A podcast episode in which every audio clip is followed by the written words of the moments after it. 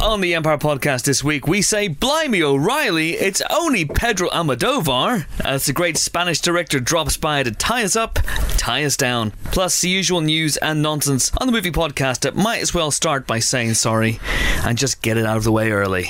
Hello, Pod. I'm Chris Hewitt. Welcome to the Empire Podcast. This week, I'm joined by two colleagues of such lethal cunning. Fancy that. Now, before I introduce them properly, uh, this week we went a bit viral. You know that hashtag Fav7Films or Fave7Films? Favourite 7 Films that was uh, sweeping the, the Twitter machine this week. Well, that began with us. And as it happens, I have my colleagues' choices right here. Oh God, I dread to think. Please go on, Chris. First up is our geek queen, a lady whose favourite seven films of all time are number seven, The Princess Bride, number six, Dragonheart, number five, Dragon Slayer, number four, Reign of Fire, number three, Dragon Ball Said, Oh my God. and the top two choices tied Uh huh. Sam Winchester and Dean Winchester.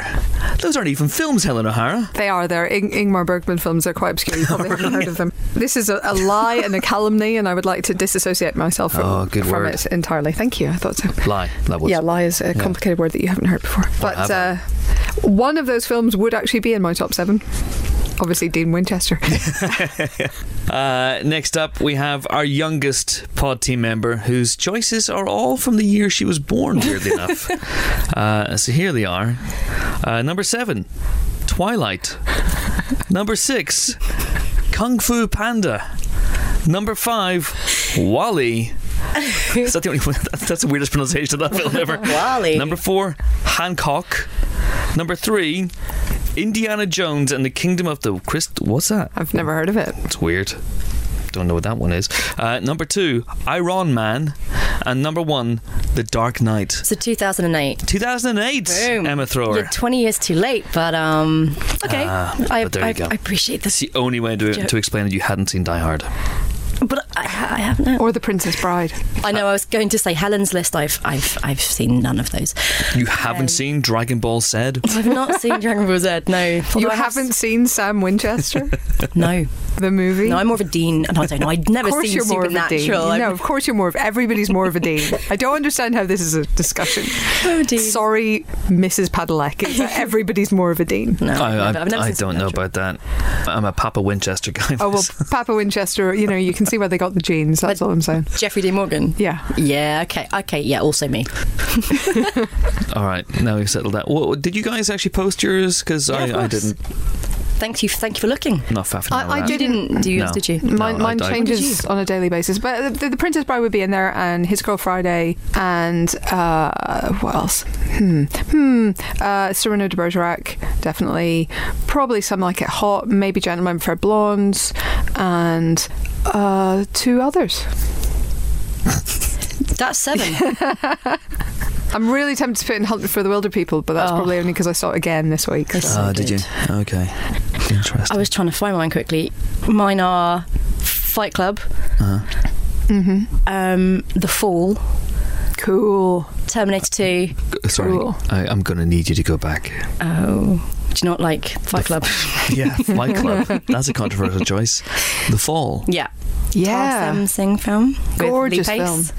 I have the Blu-ray. It's really good. I also, Interesting. it's beautiful. It's beautiful. um, it's it's beautiful, but yeah, it's one of those films that was kind of I was told I needed to watch it, and now I feel like it's my job to, you know, my mother didn't like it, and we don't we don't speak anymore. So Wow, tearing families apart since Hmm. 2000 and whatever it was. Curse you, Lee Pace.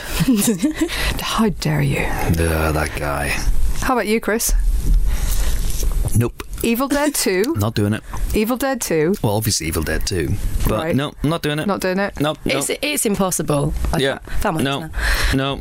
It can no, not at all. Wow. No thanks. You monster. Yep. Right, Okay. Super moving duper. on. But uh, if you didn't take part, you know, the hashtag's still open. I believe that's how, the, how these things It work. is. So uh, you can continue to do that, and maybe tag us in as well, so we can see. Are we going to close the hashtag at some point? I think the hashtag closes on Wednesday, August the 31st. which is a real date. That's a real date. That's genuinely that is a real You date. thought about it and you're Yeah. like, "Ugh, it may can not I be a real buy date this year. No, it is because the bank No, it holiday is, Monday's on the yeah, yeah, 29th, so it's the yeah, yeah. 31st. Okay. Okay. yeah. All right, so there we go. That is the introductions out of the way. It only took 10 minutes now. So, time for this week's question. Pay attention, 007, because it's not related to Bond in any way, shape, or form. Uh, this comes from Facebook. Ooh, I, said, I wanted a Facebook question this week, so I trawled through Facebook and I, I found uh, Carl Jackson had sent us a number of questions. And this is the best one. And I think this is related to the fact that the Olympics is still going on. And then we had another good one which came in this morning, but it was Okay. too late to All right. substitute. Not that I would substitute, Carl. Your question means a lot to me. Uh, which was about, with the Olympics going on, what's your favourite film in which people pursue gold? Now, that's a good question. oh, that is. That yeah. might be next week's question. So Okay. get thinking. Anyway, Carl Jackson asks Which ex sports star has had the best film career? Ooh, I'm tempted to say Terry Crews, but then I'm always tempted to say Terry Crews.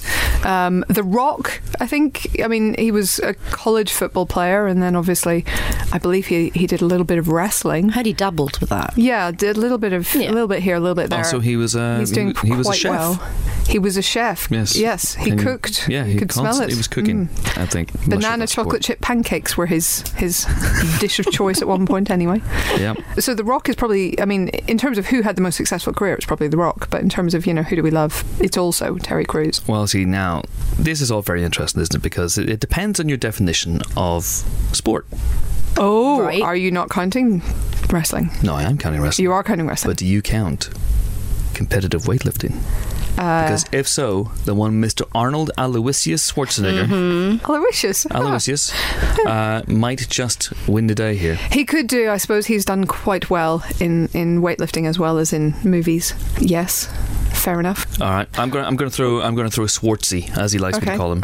in- you two are so close. We're so, Cute Schwartzy. together. So cute So, together. oh, so- just got another text from him. oh, oh, that's again. That's, that's private. um, yeah, okay. Swartzy. Schwartzy. I mean, basically the entire cast of Predator, right?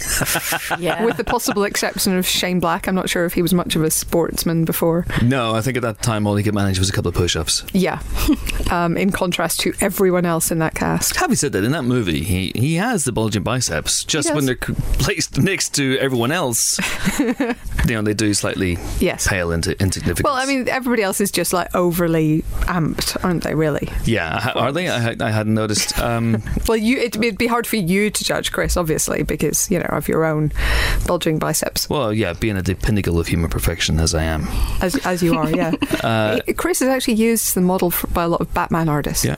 Do you know that scene in Predator where Carl Weathers and, and Schwarzenegger meet? Clasp hands. And they clasp hands, and Hmm. they that was based on just my handshake technique with anybody. Yeah. Wow. That's just Oh, yeah. what I do.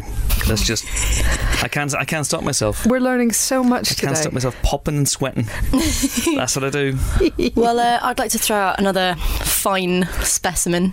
Um, according to some, I'm, you know, whatever.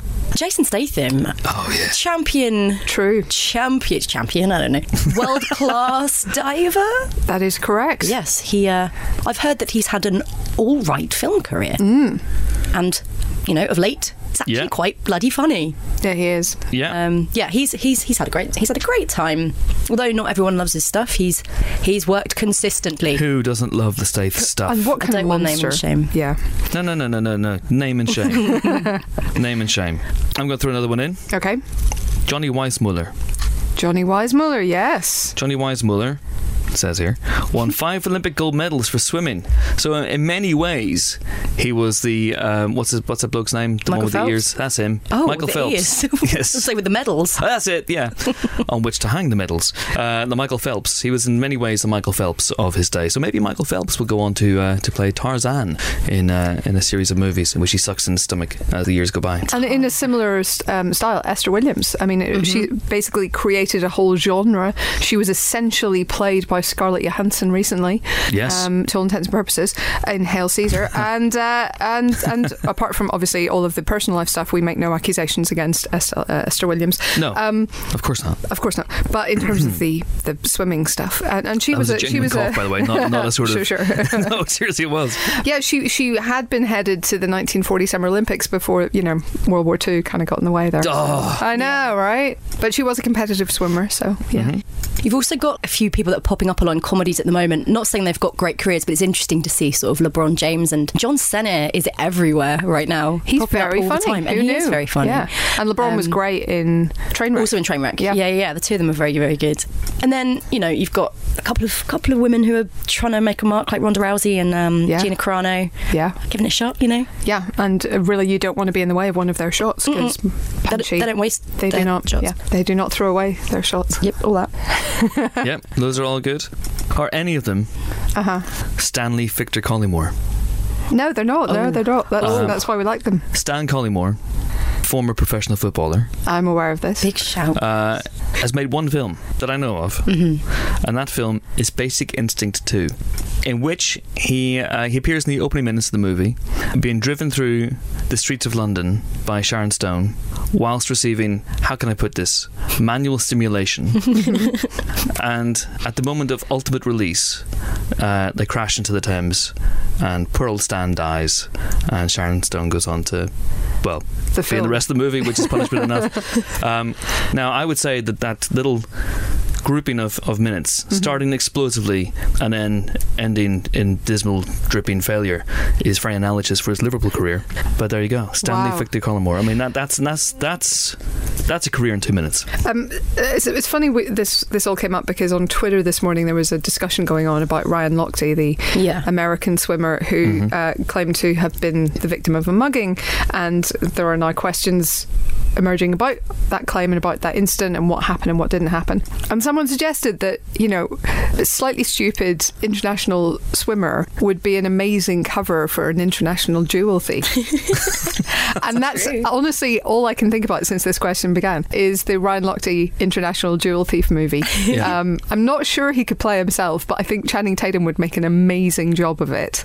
And and you know they would hide their stolen gold Yeah. under their gold medals. I've, I've long thought that uh, you could make a heist movie around the Olympics because they've got all the attributes, haven't they? They you could have do. they could, the pole faulting guy. He could he could pole fault over the laser grid to get to the thing. Then you have the sprinter who has to run down the laser grid maze. It's all laser grids um, down the laser grid maze in less than ten seconds. Otherwise, they get chopped into pieces. Then you have the swimmer guy who swims underneath the underwater laser grid. Uh, you know, this honestly, it could be great. I think the problem will be getting it past the International Olympic Committee and their lawyers. screw those guys. We're going to call ours the Olympics. The Olympics. yeah. But honestly, it's uh, yeah. That, that's what that's the one I want to see. That is the sports movie that I am holding out for right now. Yeah, Okay. absolutely. And this is copyright the Empire podcast. So if if suddenly a heist movie set around the Olympics comes out in like two years' time, we're gonna sue your ass. And lose. and I've got a gold medal in suing asses. So there you go. I'm gonna throw more sports people into the mix very very quickly. Stanley Victor Collymore is not the only sports player to football player to uh, have dabbled on the big screen. Of course, we have Eric Cantona. Uh, Finney Jones' movie career, I would say, stands up against anyone we've mentioned on this podcast so far. Um, yep. Hey, uh, wasn't David Beckham a projectionist quite recently? Yes, he was. Uh, Yeah. On on the big screen. Yes, he was, and he, he So- spoke a line of dialogue in Russian. Whoa. which, given that English so often seems beyond him, is uh, quite an achievement. Hey. Hey, come on, Hey. national treasure, National treasure. treasure. Come on, he's off Book the of backs. Secrets. Ali McCoist, Ali Who? McCoy. Ali McCoist uh, of Rangers in Scotland fame, team host on A Question of Sport, was in Robert Duvall's A Shot at Glory, playing a character not entirely a million miles removed from Ali McCoist, Gosh, but uh, he was actually very good. you'd hope. He was very good. Uh, who else? Jim Brown from the Dirty Dozen, former football American football player. Fred Williamson, also uh, Bubba Smith, Mm-hmm. Of course. Hightower from the Yeah. Police Academy movies, former American football player. But there you go.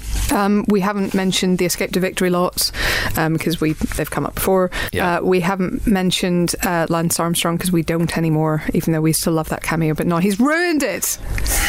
Anyway, with, Ruining with, with some other things, but I think the cameo was the worst thing. was uh, Chuck Norris not a sports star before? I believe he yeah, was. Yes, martial arts. Yeah. I believe he Eh. was. Yeah, Yeah. him. I mean, but actually, I mean, if we're looking at martial arts, I mean, all those Um, All of them. guys, Steven Seagal and uh, Jean Claude Van Damme, have incredible martial Yeah. arts skills, actually. They And don't if you like- look back at their competitive years, they were winning a whole lot of very impressive titles. Yeah, you can't just improvise that stuff. No. You have to, you have to learn it somewhere along the line.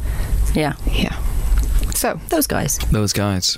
Those guys. so I'm not sure we've had an, a definitive single answer that to was- the question, but I we've think- I definitely think had a the answer- discussion around it. The answer is Schwarzenegger.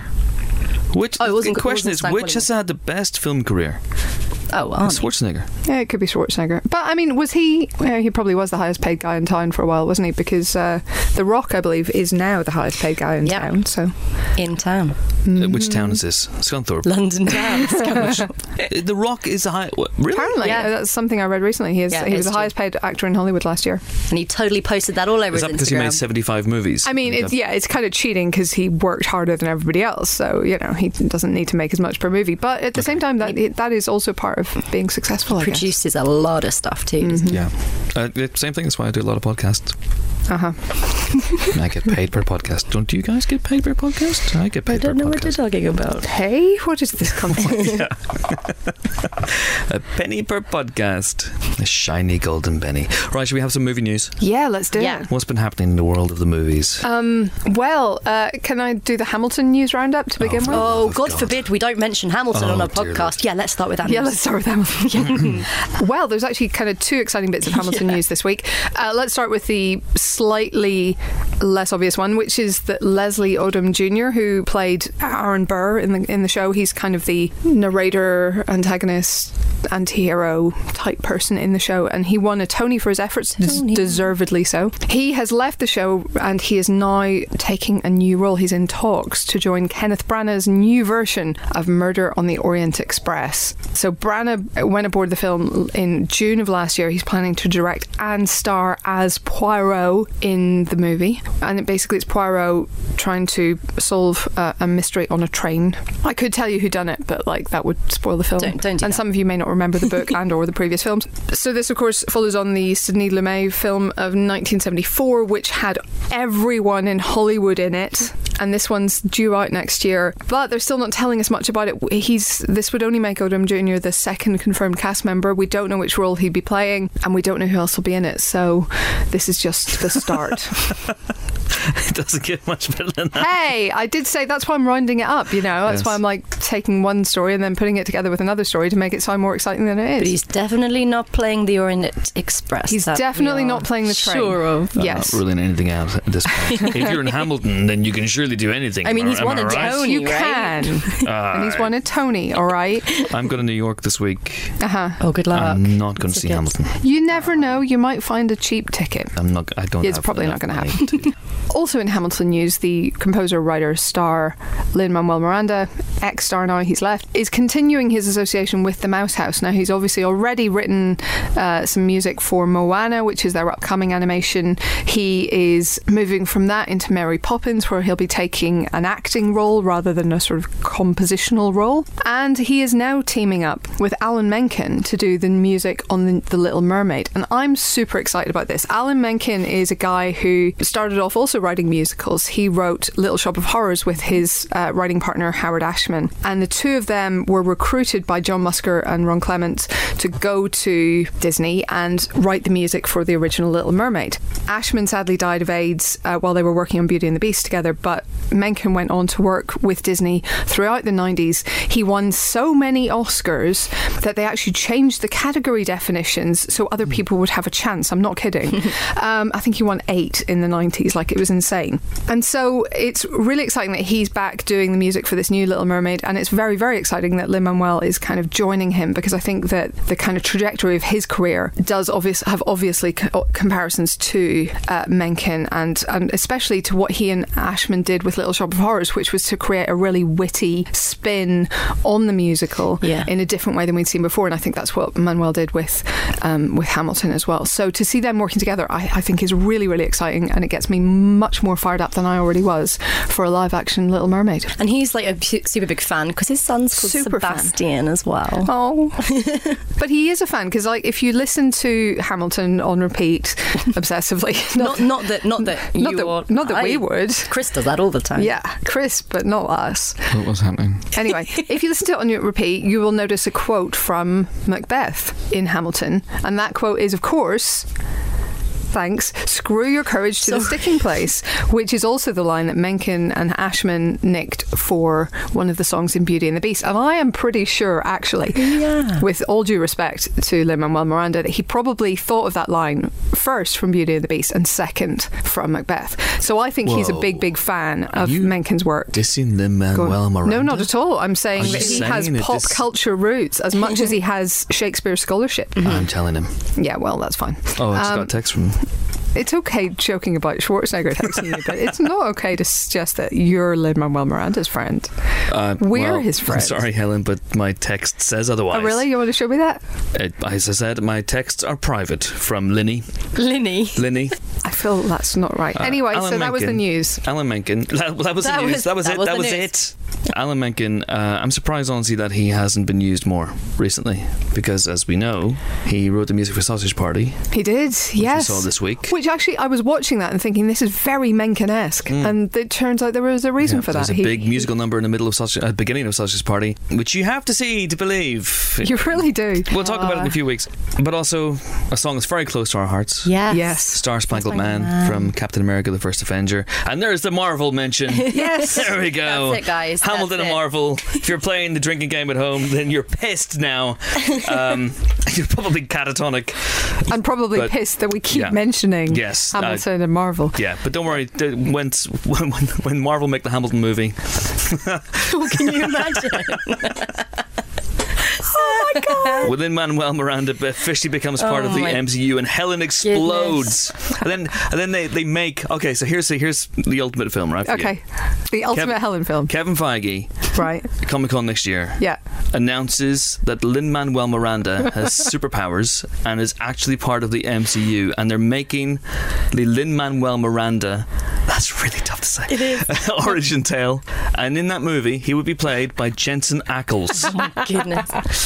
Um, And at Golly. that, at that point, I think Helen would cease to exist. There would be just a singularity. where, where just a Helen- shower of glitter where I yeah. once stood. yeah, I think that's what would happen. So, um, Wow. but Wow. yeah, Star Spangled Man is such a great Star moment. Spangled Man is is um, wonderful. It's wonderful song. So, uh, yay for Alan Menken. I actually I ran a marathon at, at the weekend and then oh yeah, I meant to- Oh, yeah. came home and just drop that in there.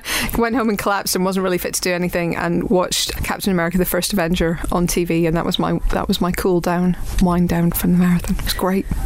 So there's a whole bunch of stuff that's happened in the last week. Uh, some of it good and some of it very, very sad, as we'll get to in a second. But some interesting news is that the long dormant Holmes and Watson comedy, which was to star Will Ferrell and Sacha Baron Cohen back in the day, has been revived and given a lick of paint and will now star Will Ferrell and John C. Riley.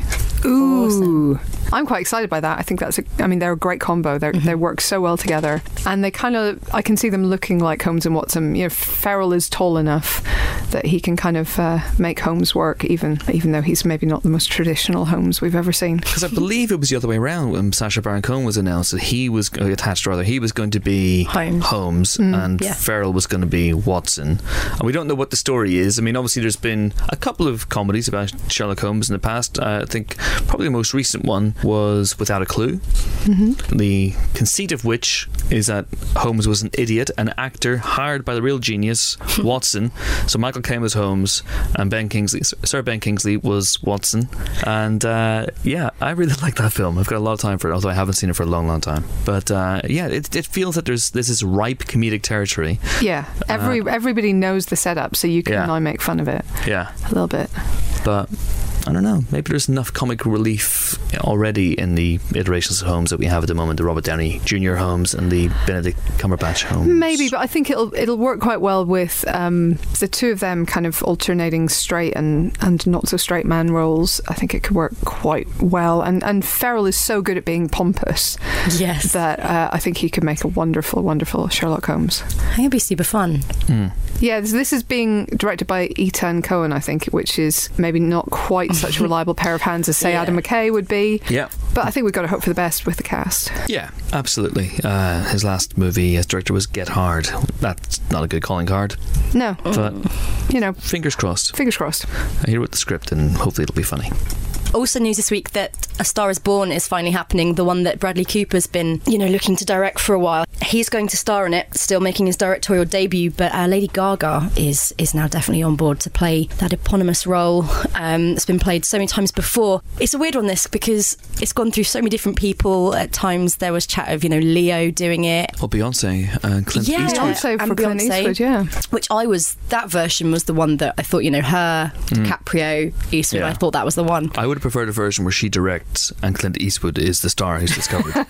do you know what I think that might okay no that was the version that I was really hoping for um, you know give Clint another Oscar there it says that you know after sort of meeting with Gaga and screen test that she's won the role and she's having such an amazing time right now because she's you know she's winning awards for her role in American Horror Story and everyone's sort of raving about her in that we know that she's got some serious pipes we also know she's got a p- p- p- poker face. but she does I imagine that served her well on the screen test. Yeah, this, I mean, this could be interesting. I think I was a bit more excited about the Beyonce one, and yeah I, I- d- mm, this is one of those rare cases where you actually want a little bit of an age gap between the central couple, and Mm-hmm. these two don't feel like they're that far apart in age. Maybe I'm being just wrong. Isn't she still in her 20s or something? She's I, like- I think she's she just, over thir- thirty. Yeah, she Yeah. like th- she, I she don't just keep feels like track she's been of- around a lot longer than she has. If that Yeah. makes sense. But it doesn't feel like as much of an event yet as the other one did. You know, when it was announced Eastwood was doing it, that was huge. Yeah. And it's obviously Bradley's first first film, which Oh, Bradley. eh? we, oh Bradders. Oh, you oh, Bradders. Bradders, now. yeah. You got a text from him? no, no, we No, you haven't. no. Because my phone just went. Maybe. Oh, look who it is. Is it It's Beaky? my mate Bradders. Oh, he and Linny want to join me for drinks later on. These are not nicknames. Stop it, Bradders and Linny. Bratters and Lenny. It sounds like an unlikely indie movie. Sounds like Biggles' backup crew. Come on, Bradders. Come on, Linny. Let's stick it to the Luftwaffe. But yeah, so we have no idea what his directing potential's like. He's obviously worked for some huge people, and you know he's worked for Clint Eastwood and everything, and maybe that will stand him in good stead. Maybe David O. Russell will be kind of you know the other end of, of the phone, giving him some pointers. But Yeah. I don't know. If, I'm- if he tells Can you to you hurt imagine? people, if he tells you to hurt people, bradders, maybe don't listen. no, maybe not. Oh, I love the idea of like, you know, Bradley, where are you pointing your camera? Uh, at a wall. No, you idiots! If you learn nothing from my movies, point it at the people. oh yeah, that's right. No, thanks, thanks, David. I don't know what I've done without you. Bye. I think Bradders knows. Bradders. he knows to point the camera at the people. But yeah, I like the idea of maybe Robert De Niro popping up now in some sort of some sort of cameo role. Somebody's dad. It doesn't really matter who, Somebody's just dad. somebody's dad. Oh, God's dad. So Bradders is starring as well as Yeah. Yeah. yeah. Yeah, he was starring because before you had like Tom Cruise and Will Smith also being mentioned as well. But I looked him up. He's 11 years older than her, so I guess that's kind of a. an That's a age pretty gap. decent age Yeah. gap. And Yeah. with makeup and judicious use of camera angles, he can Angles. look angles. He Angles. can look maybe twelve or thirteen years older than. Yeah, give him So, some there we facial go. hair, more more facial hair. He's got a lot Yeah. of facial hair at the Make him moment, look though. Was there a grizzled. big difference between was it Chris Christopherson and and Babs Yes. in the '76 version? I'd have to check. I don't know. if There's a huge difference between those two. I think they're roughly the same age. I feel like he's a good bit older. You think? Do you not think? I'm just I think- maybe possibly I I'm think thinking they're- of they must him being both be in their extremely. 70s. I, f- I feel like I'm thinking of him being extremely grizzled in the uh, uh, Blade movies. yeah. or something. The Empire podcast, where we Google actors' ages in real time. This is extraordinary. What's happening? Well, How old is Chris Christopherson? He was born in 1936. which Okay. makes him I don't know. 80. And she was born in, although we shouldn't ask her age. rude. she was born in 42.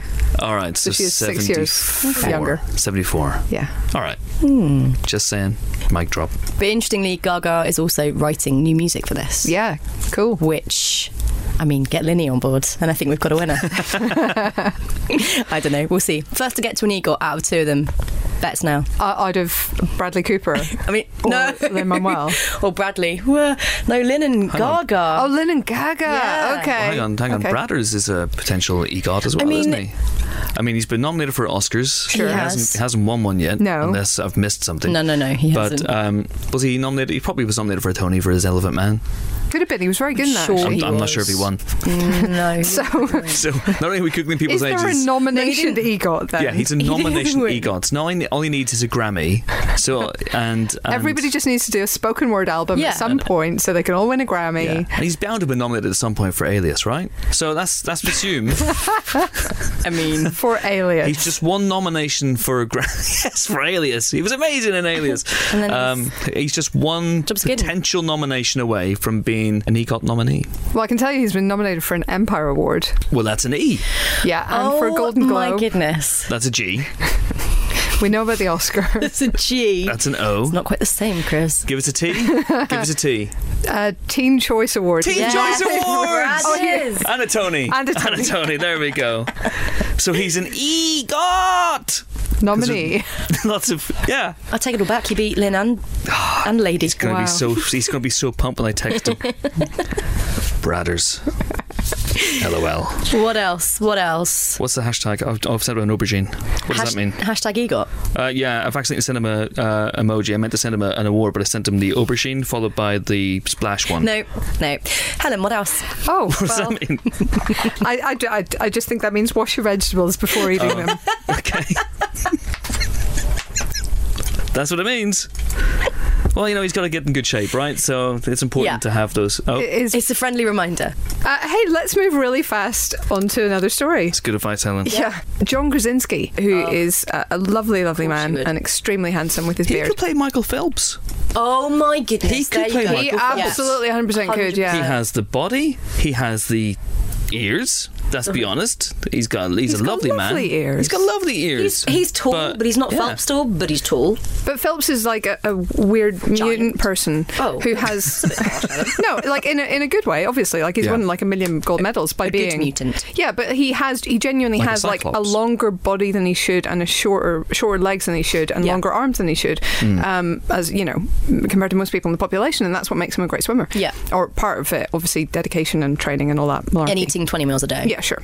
Um, anyway, John Krasinski, getting back to the subject, Sorry. is going to star in a new Jack Ryan series for Amazon. It's had the green light this week. It's going to be called, I think, Tom Clancy's Jack Ryan, and it means that he'll be playing the Marine turned CIA analyst turned. Uh, he he had a spell in the middle there as a stockbroker, which I've probably slightly left out. Anyway, CIA analyst turned CIA uh, deputy director who becomes vice president, who becomes president. Uh, the books are actually kind of cool. Like, there's a lot going on for Jack Ryan across the course of the books, and we've only seen actually a fraction of it on screen, despite the fact that he's been played by like five different good people. There was Four, Alec isn't it now? Baldwin, Four. Harrison Ford, Ben Affleck, and Chris Pine. Chris Okay, Pine. so five now with Krasinski. But yeah, uh, there, there's a lot more that they could tell. They haven't really done Cardinal of the Kremlin, for example, which I think I rem- That's seem to such remember a being one of his. Great name. It's a good, good title, isn't it? And uh, and obviously all the stuff where he becomes vice president and president hasn't been touched on. There's a whole lot of other Jack Ryan books, Jack Ryan stories that they can tell. So this is kind of cool. I think the Jack Ryan movie, the Kenneth Branagh one, didn't really set the world alight in the way that they were maybe hoping. Certainly did not. Mm. But I, you know, he could kind of work on in a kind of longer form TV show. So I think this is kind of exciting. Yeah, I, I'm in full agreement. And John Krasinski is a good choice. Yes, he is. He has action hero chops, but also, as we know from The Office, he's frighteningly good at sitting behind a desk doing admin, which is a lot of what Jack Ryan does. He's, he's a bit of a pencil pusher.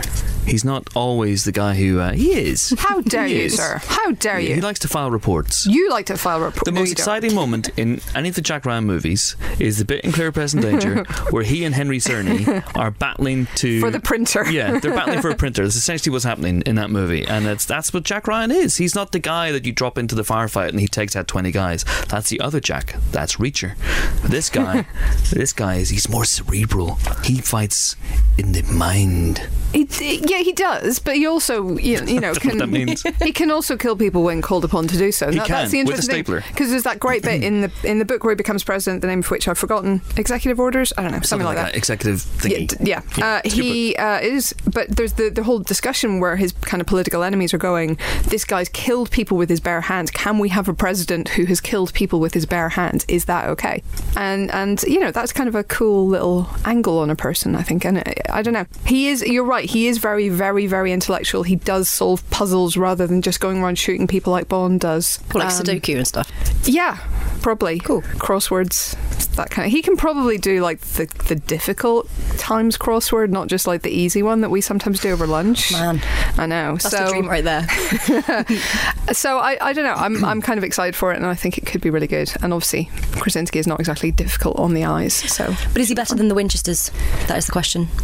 I think I'd really have to sit down and you know really think about that at length Controversial. with pictures. Now, I'm very excited this week uh, because Guillermo del Toro's new film, The Shape of Water, Yeah. has started filming in Toronto, which I believe is in Canada.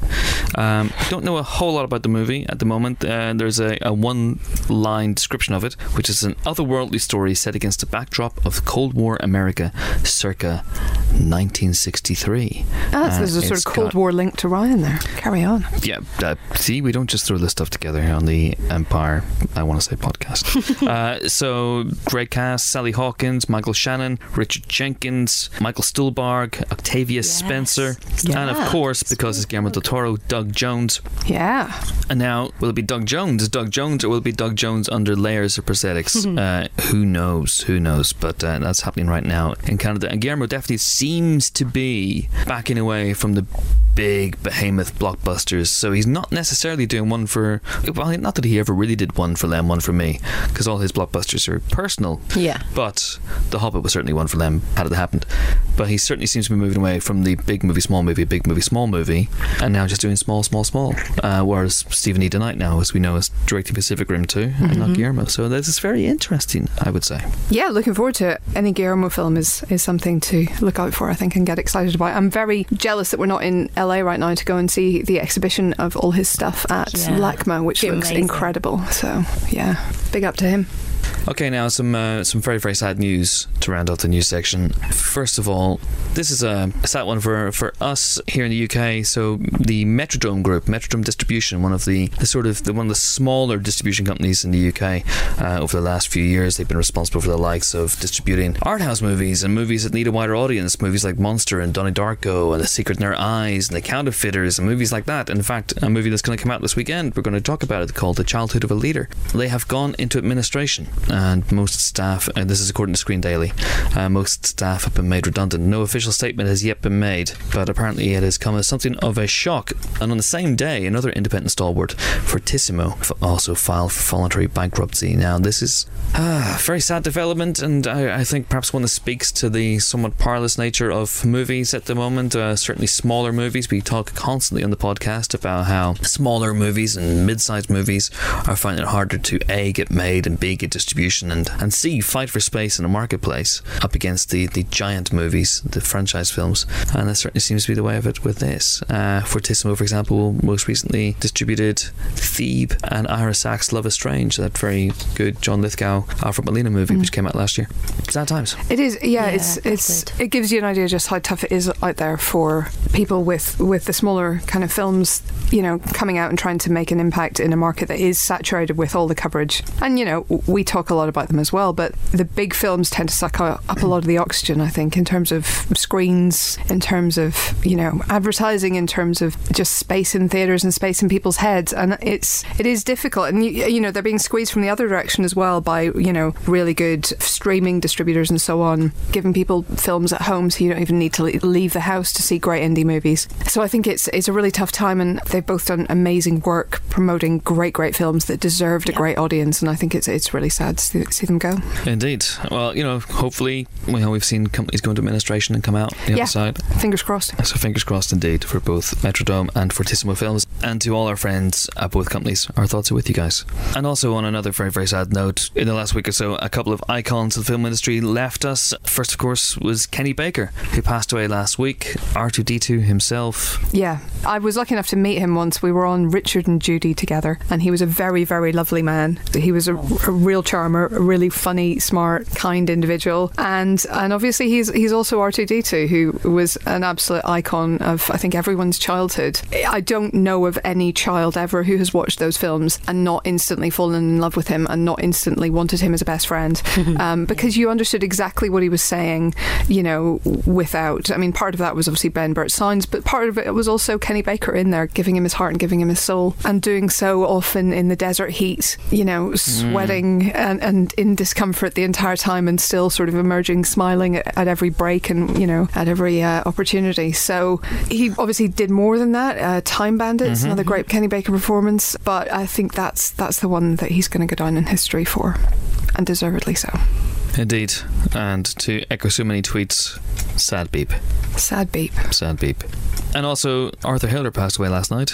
We record this podcast on Thursday. As he passed away on Wednesday night, Arthur Hiller, the great director of so many great comedies, The Out of Towners and Silver Streak and The In Laws, weirdly enough, I spoke to Alan Arkin. I had the good pleasure of speaking to Alan Arkin recently about that movie uh, and about Alan Arkin's career. And he says The In Laws is one of the favourite movies uh, of his career. He absolutely enjoyed, loved working on it, and loved working with Arthur Hiller and what a legend, what a genius he was. And a couple of things, obviously, you know, Silver Streak, as I mentioned, See No Evil, Hear No Evil. Uh, so. Dustin Hoffman's uh, cinema debut apparently was in The Tiger Makes Out, which was one of his. Well, there you go. And of course, Love Story is the one he got uh, an Oscar Yes. nomination for. I mean, it's it's melodrama with a capital mellow, but uh, but he made it a gigantic success, a gigantic hit, and you know it, it does kind of have its place on a Sunday afternoon when you just want to sit and watch something. I don't know, gentle, but I think actually that does reflect Hiller himself a little bit. He apparently proposed to his wife for the first time when he was aged eight, and uh, Aw. I, they didn't get married immediately. They No. waited a little bit longer, but they were married for 68 years. Wow. Um, and uh,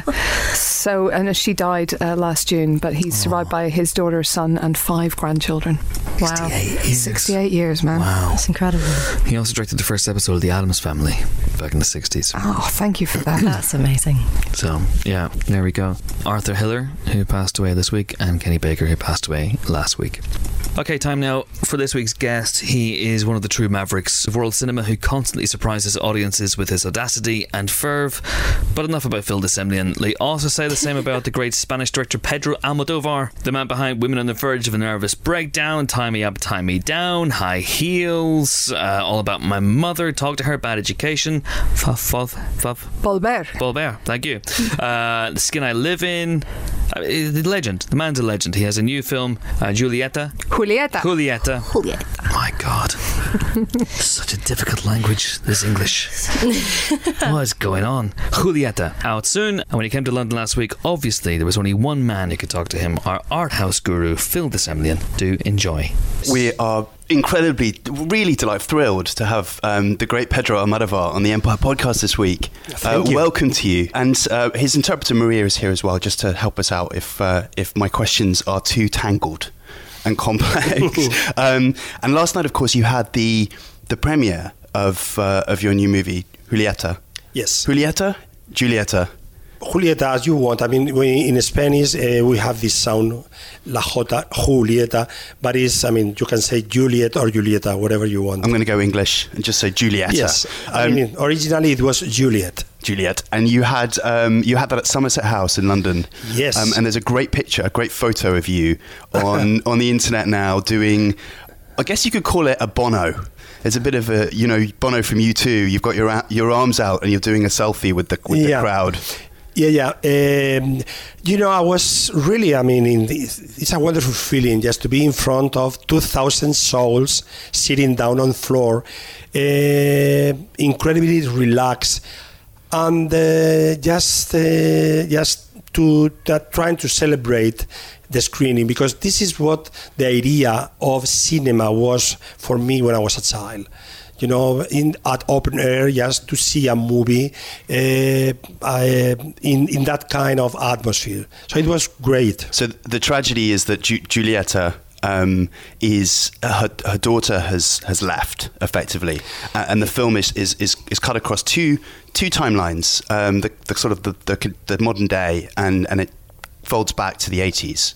Um, you cast. Two different people to play the role of Julieta because you don't like the prosthetics of aging, um, but they didn't really meet uh, Adriano Gata and Emma Suarez. That you kept them apart for the for the shoot. Did you know that they knew each other before you started filming? uh, I don't know if they if they they are very different as persons and also as actresses. I mean, you mean the two actresses? Yes, yeah. And um, at the beginning, I was concerned about that they should imitate one of them. So I decided that Adriana should uh, imitate Emma. Um, but uh, and, so, and but I decided only two things: uh, the way she walked, because it's, it's a movie where uh, where the character walks a lot in the streets, and, and Emma has a very particular way of walking. And uh, I remember myself walking with the two of them, just trying to make the same kind of walk than Emma, and also the way she smokes cigarettes. But there were they they. There were no room for sequences when where Adriana uh, could smoke, so it, it was uh, helpless. Um, but at the end, you know, summarizing this, uh, I thought that that it was not necessary to look like exactly the same. Uh, it is the same character, but in two very different ages and with different experiences. Um, so the mature Julieta uh, is someone very sad. I mean, a face that contains a lot of pain uh, experiences in the, in, the, in the last 13 years. And the, the young Julieta is is full of joy, full of excitement, represents uh, a, a, a woman of of Madrid in the 80s. So you know the 80s that decade it, it is very important for us because it was just like the rebirth of the democracy in Spain after living under a non-full dictatorship of 40, 40 years. So um, Julieta, the, the, the young Julieta represents, um I mean, is, is a woman of the of the of the of the eighties, um very free in every in every aspect, and full and very young and enjoying and celebrating everything. So very different from from the other. That was also the reason, because uh, and also you know I wanted to have the freedom of taking this kind of elections. That no to actresses. I mean, Buñuel did it uh, more outrageously and more interesting than I in in in, in um, Oscuro objeto de deseo, that obscure object of desire. Uh, so I mean, you, I don't know if you remember. He, dec- he decided uh, that the character, the protagonist, is, is, uh, could, should be made by two very different actresses, Angela Molina and Carol Bouquet, just representing the different moments eh, of the character. When one is passi- passionate and the other one is very cold. So I mean, s- if if if. if Buñuel did it long time ago. I thought that I could do it in this movie. I, w- I wondered if you know when you were starting out and the the Movida movement was taking shape. Um, do you feel do you feel um, a sense of jealousy about filmmakers now that are in that position who are just starting their careers who have the opportunity to use mobile phone cameras to make movies? It, the, the the means of making films seems to have got that much easier. Um, or do you feel a sense of do you feel a sense of sympathy that it's harder to get films made now? I think for the young authors is harder everywhere. Um, but uh, I mean, thinking if, if I if I if I were a boy now of 20 years old, I'm I'm sure that I will make a movie with a mobile. Uh, I mean, there is a lot of machine um, that helps you to tell one story. And what I wanted and what I dream of when I was very young, it was just to tell one story with images. So, I mean, the closer uh, system for me, it was the Super 8 millimeter uh, camera. So I did. But now, now, I mean, it is, it is easier. And, uh, and you almost with nothing, uh, you can make i mean you can tell one story because that was my ambition yes to tell stories and this is something that now you can do it uh, easier than than in the 70s but but i mean but you cannot be your life um, filming with a mobile i mean this should be the very first step but the second should be something different. Should be, I mean, a, a, a, I mean, a regular uh, screen movie. Yes. That I don't know if, if everyone um, has the possibility of doing that. Are you a big cinema goer yourself? Do you go to the cinema a lot to see other movies? A Do you lot, see yes. Am- American movies? Well, I see everything. I'm a good moviegoer. Um, well, I have to say that I don't I don't find many movies that I that after uh, I'm getting out the the theater like you know enchanted or lighter or satisfied. Um, but I I mean I go every weekend like two two at least two times to the cinema, and uh, is it is becoming very difficult to find good movies, at least for me. I see everything, but I I think it's it's, it's more difficult now uh, for the for the for the directors just to I mean t- to make independent movies uh, where they can behave completely free, completely I mean without thinking about the market. Um, You're a member of the Academy. What, what was your choice for best film this year? que yo, era- yo soy miembro de la academia. Yes. Yes. and what was Your your best film, best picture. Wh- which did you vote for? uh, last year? I bought for for one that it was not in the No, really. for Carol. oh, okay. The Patricia Highsmith adaptation. Yes, yeah, Uh, I, yes. by Todd Haynes. Which which which I imagine. that movie. Yes, I imagine And that. I thought it was very unfair the results, not only in box office but also uh, for me it was one of the best movies of last year. a beautiful film, and I And, think uh, well, really, I have to say that the best movie that I remember, it was not uh, among the eight uh, nominees. It was uh, El Club, the club. Oh, Pablo From Lorraine. Pablo Lorraine. Yeah, uh, absolutely, it was the best movie for me, but I couldn't vote it. Th- this is this is a film about um, abusive priests in Yes. in South America, is it not? So yes, uh, yeah. I, I think I'm a subject that I that I felt also very close. I I made my own uh, movie about that in my education. You- yeah. Uh, but really, I mean, uh, I think it's it's, it's, it's a great script. Uh, and a great movie with Pablo Larraín. I'm dying to see uh, the new one, uh, Neruda, and uh, well, it's very uh, productive. It's one of, I mean, the, late, the, the the last movie, Jackie. Jackie will be in the Venice Film Festival. Look out for that. Um, do you do you keep up with what some of your your closer sort of acting collaborators are doing? Um, Antonio Antonio Banderas, Penelope Cruz, when they're working on other projects, do you always kind of um, make sure you see their films? I guess what I'm driving at is, have you seen Antonio in SpongeBob SquarePants, Sponge Out of Water? Si le has visto a Antonio en SpongeBob SquarePants, que ese, ese eh, animado, esa película animada de ese carácter que es una esponja. Ah, ¿sí ah, la has visto? Bob Esponja. Bob Esponja. I mean, we call it in, in Spanish Bob Esponja. But say that again. Bob Esponja. Wow, I can't say that. It sounds That, quite that different. means Bob, Bob the Sponge. Right, good, excellent. No, I didn't. I didn't. How was it? it was fun. He plays a pirate. He came on the, the, the this podcast, and I think I think uh, he made very well. I mean, just to put the boys like the like he did before with the cut. Yes. I mean, this is a kind of work that that he enjoyed very much, Yes. and he's he's he's very good with that. has he has he sent you any samples of his um, of his aftershave range, for instance? Um, what is it called? yeah, well, I mean, I don't. I mean, don't make me judge. Uh, I think it's fun. There is a lot of fun doing that, and also he enjoyed really uh, doing this, doing this. But it's you know, I'm well. This is not my cup of tea. as No, you- no, as you say. fair enough. But I have to say that I, if I had to say that I loved it, I love. No, no. Because it means money. It means, and also he's always he's always very funny doing this kind Yeah. of advertising. Yes. Um, your next movie is your twenty first. Yeah. Which Will- here is, a, I don't know if it's the same in Spain. It's a very big sort of celebration. Do you, do you have an idea yet of what that might be, or what do you do when you finish when you've released the movie into the world?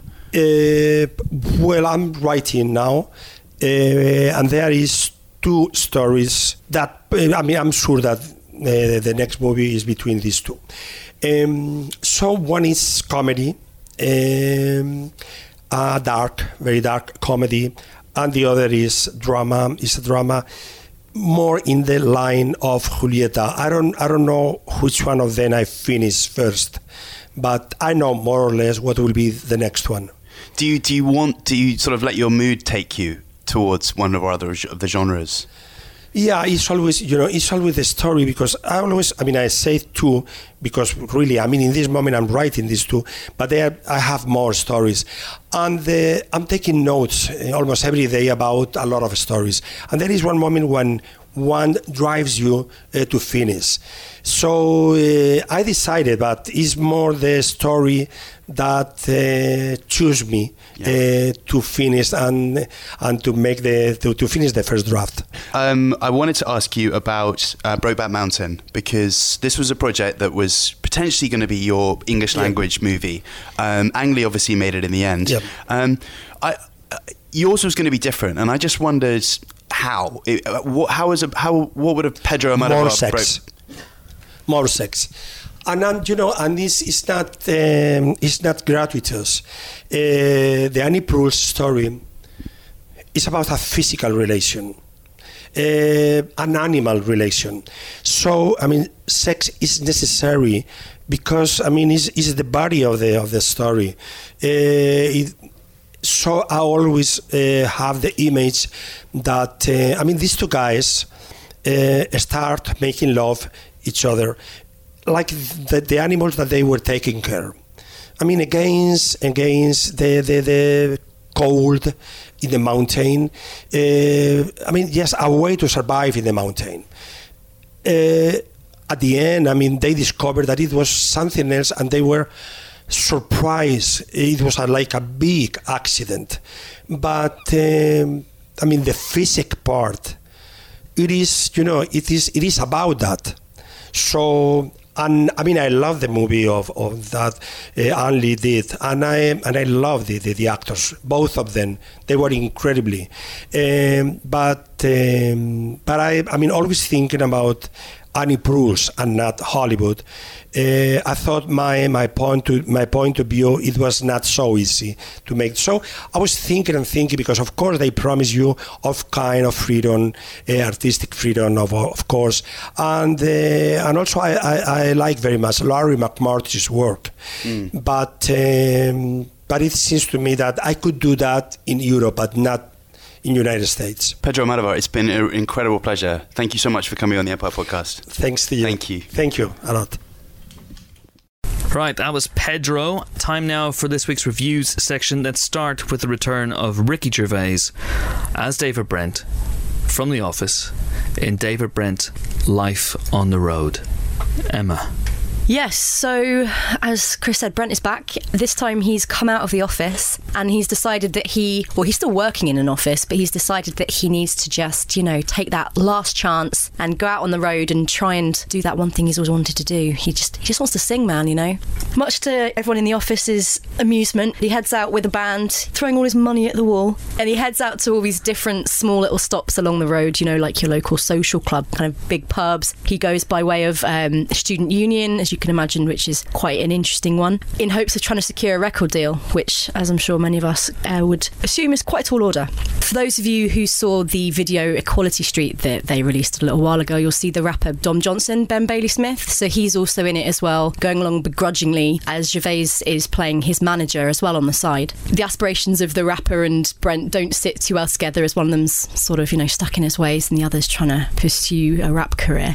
And to be honest, that's pretty much it really i think most people were worried that it would take the memory of the office and it doesn't do that as it does take that whole scenario out on the road and it doesn't really mess too much with the previous formula but the thing is i think it kind of does miss merchant to an extent insofar that i think that he maybe might have played a few beats a tad more subtly because brent's still very much this Yeah. sort of racist not completely out and out racist but he's accidentally quote unquote racist and there's a lot of talk of disabled people and all all this kind of thing. But that's how Brent has always been, and he hasn't changed, even if I guess the world that watches it has. So it kind of makes sense that Gervais is still playing it that way, even if he's been getting some flack for it, to be honest. But then, wouldn't it be funnier? I think like that was one of the things that struck that struck me as well. Wouldn't it be funnier if he was trying more to move with the times? Because I think he does try. That's Yeah. that's part of the joke, isn't it? He's always tried to be terribly right on, and then he nevertheless comes across as incredibly,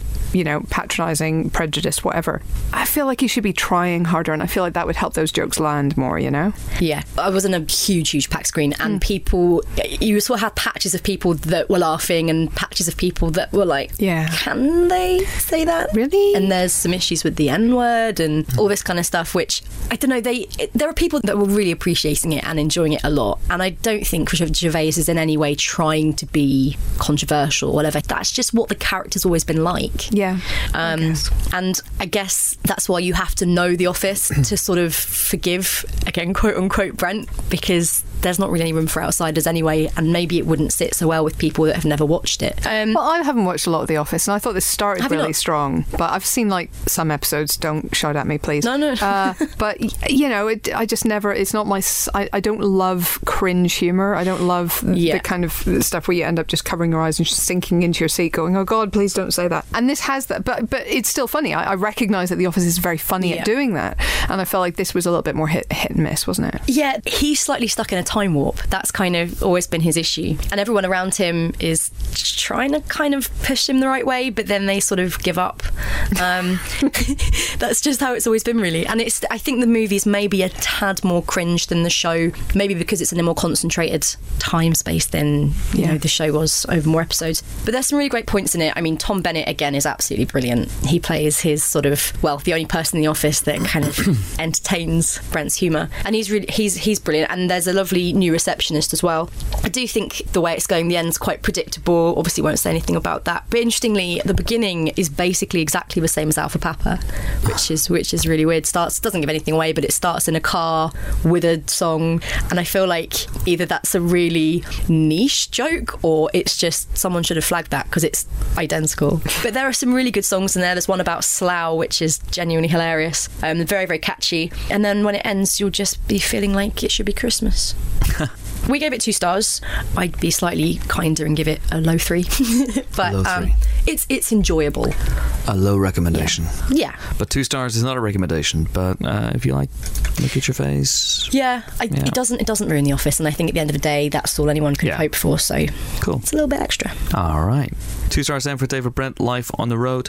So next up is Swallows and Amazons. Helen, have at it. Yeah, this is uh, an adaptation of the uh, 1930 novel by Arthur Ransom, which was probably on everybody's shelf growing up. And uh, it's about a family of children, uh, the Walkers, uh, who are on holiday in the Lake District with their mother while their father, who is a ship's captain, is abroad. And it's just super charming, super nostalgic kind of a, a story. The four of them go sailing on the local lake. They go to a little island, camp out on the island. Their boat that they go sailing in is called the Swallow, so they call themselves the Swallows. And uh, they get into a fight with an, with a pair of kids, local kids who also have a boat called the Amazon, and uh, and have laid claim to this island as their own. So there's a little bit of business between the two of them. But you also have Rafe Spall as a local man who is a kind of a 39 steps esque shady figure who's on the run from someone or something. There's a little bit of business on the train at the beginning of this. This is kind of an addition to the story of the novel involving some spies who are after him for nefarious reasons. And is he a goodie or a baddie? We don't know. Oh,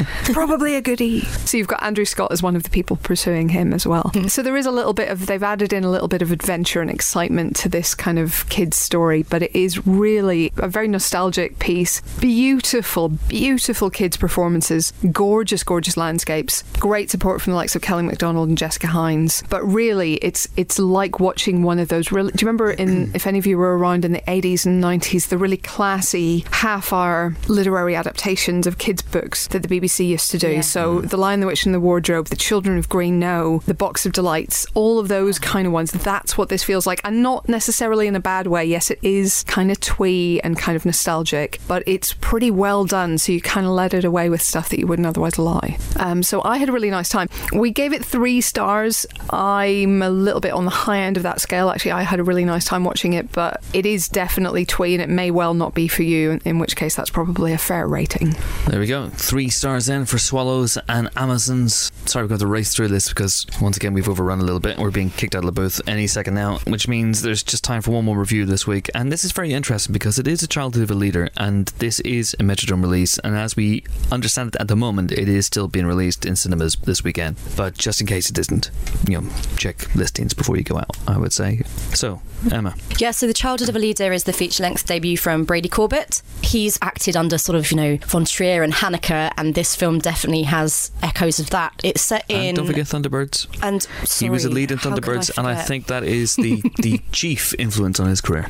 Well, unfortunately, due to the lack of engineering uh, prowess at that time in France in 1918, doesn't tie in too much to that, but uh, it's set in the 1900s in France, and Liam Cunningham plays a US diplomat. Berenice Bayo is his wife, and they've got a young son, played by Tom Sweet. And Phil, who reviewed this for us, has described the film as boyhood with Adolf, which, to be honest, is quite an apt, uh, quite an apt description because as his father is dealing with the sort of Versailles Treaty negotiations, the boy's sort of kicking off at home and throwing stones at priests and things that kind of spiral more and more out of control. And it's set in this partly fictitious world. So although the Versailles stuff is going on in the background and there's definitely a strong presence of war, what happens with the boy, you know, he's not without spoiling anything, he's not a real figure. But as the title sort of says, it is the childhood of a leader, and it's split into chapters that are sort of each tantrum. So every chapter is it focuses on, like I said, throwing the rocks at the priests and bigger tantrums. He kicks off with his nanny at one point, and then the lady that's trying to teach him, who's played by nymphomaniac Stacey Martin,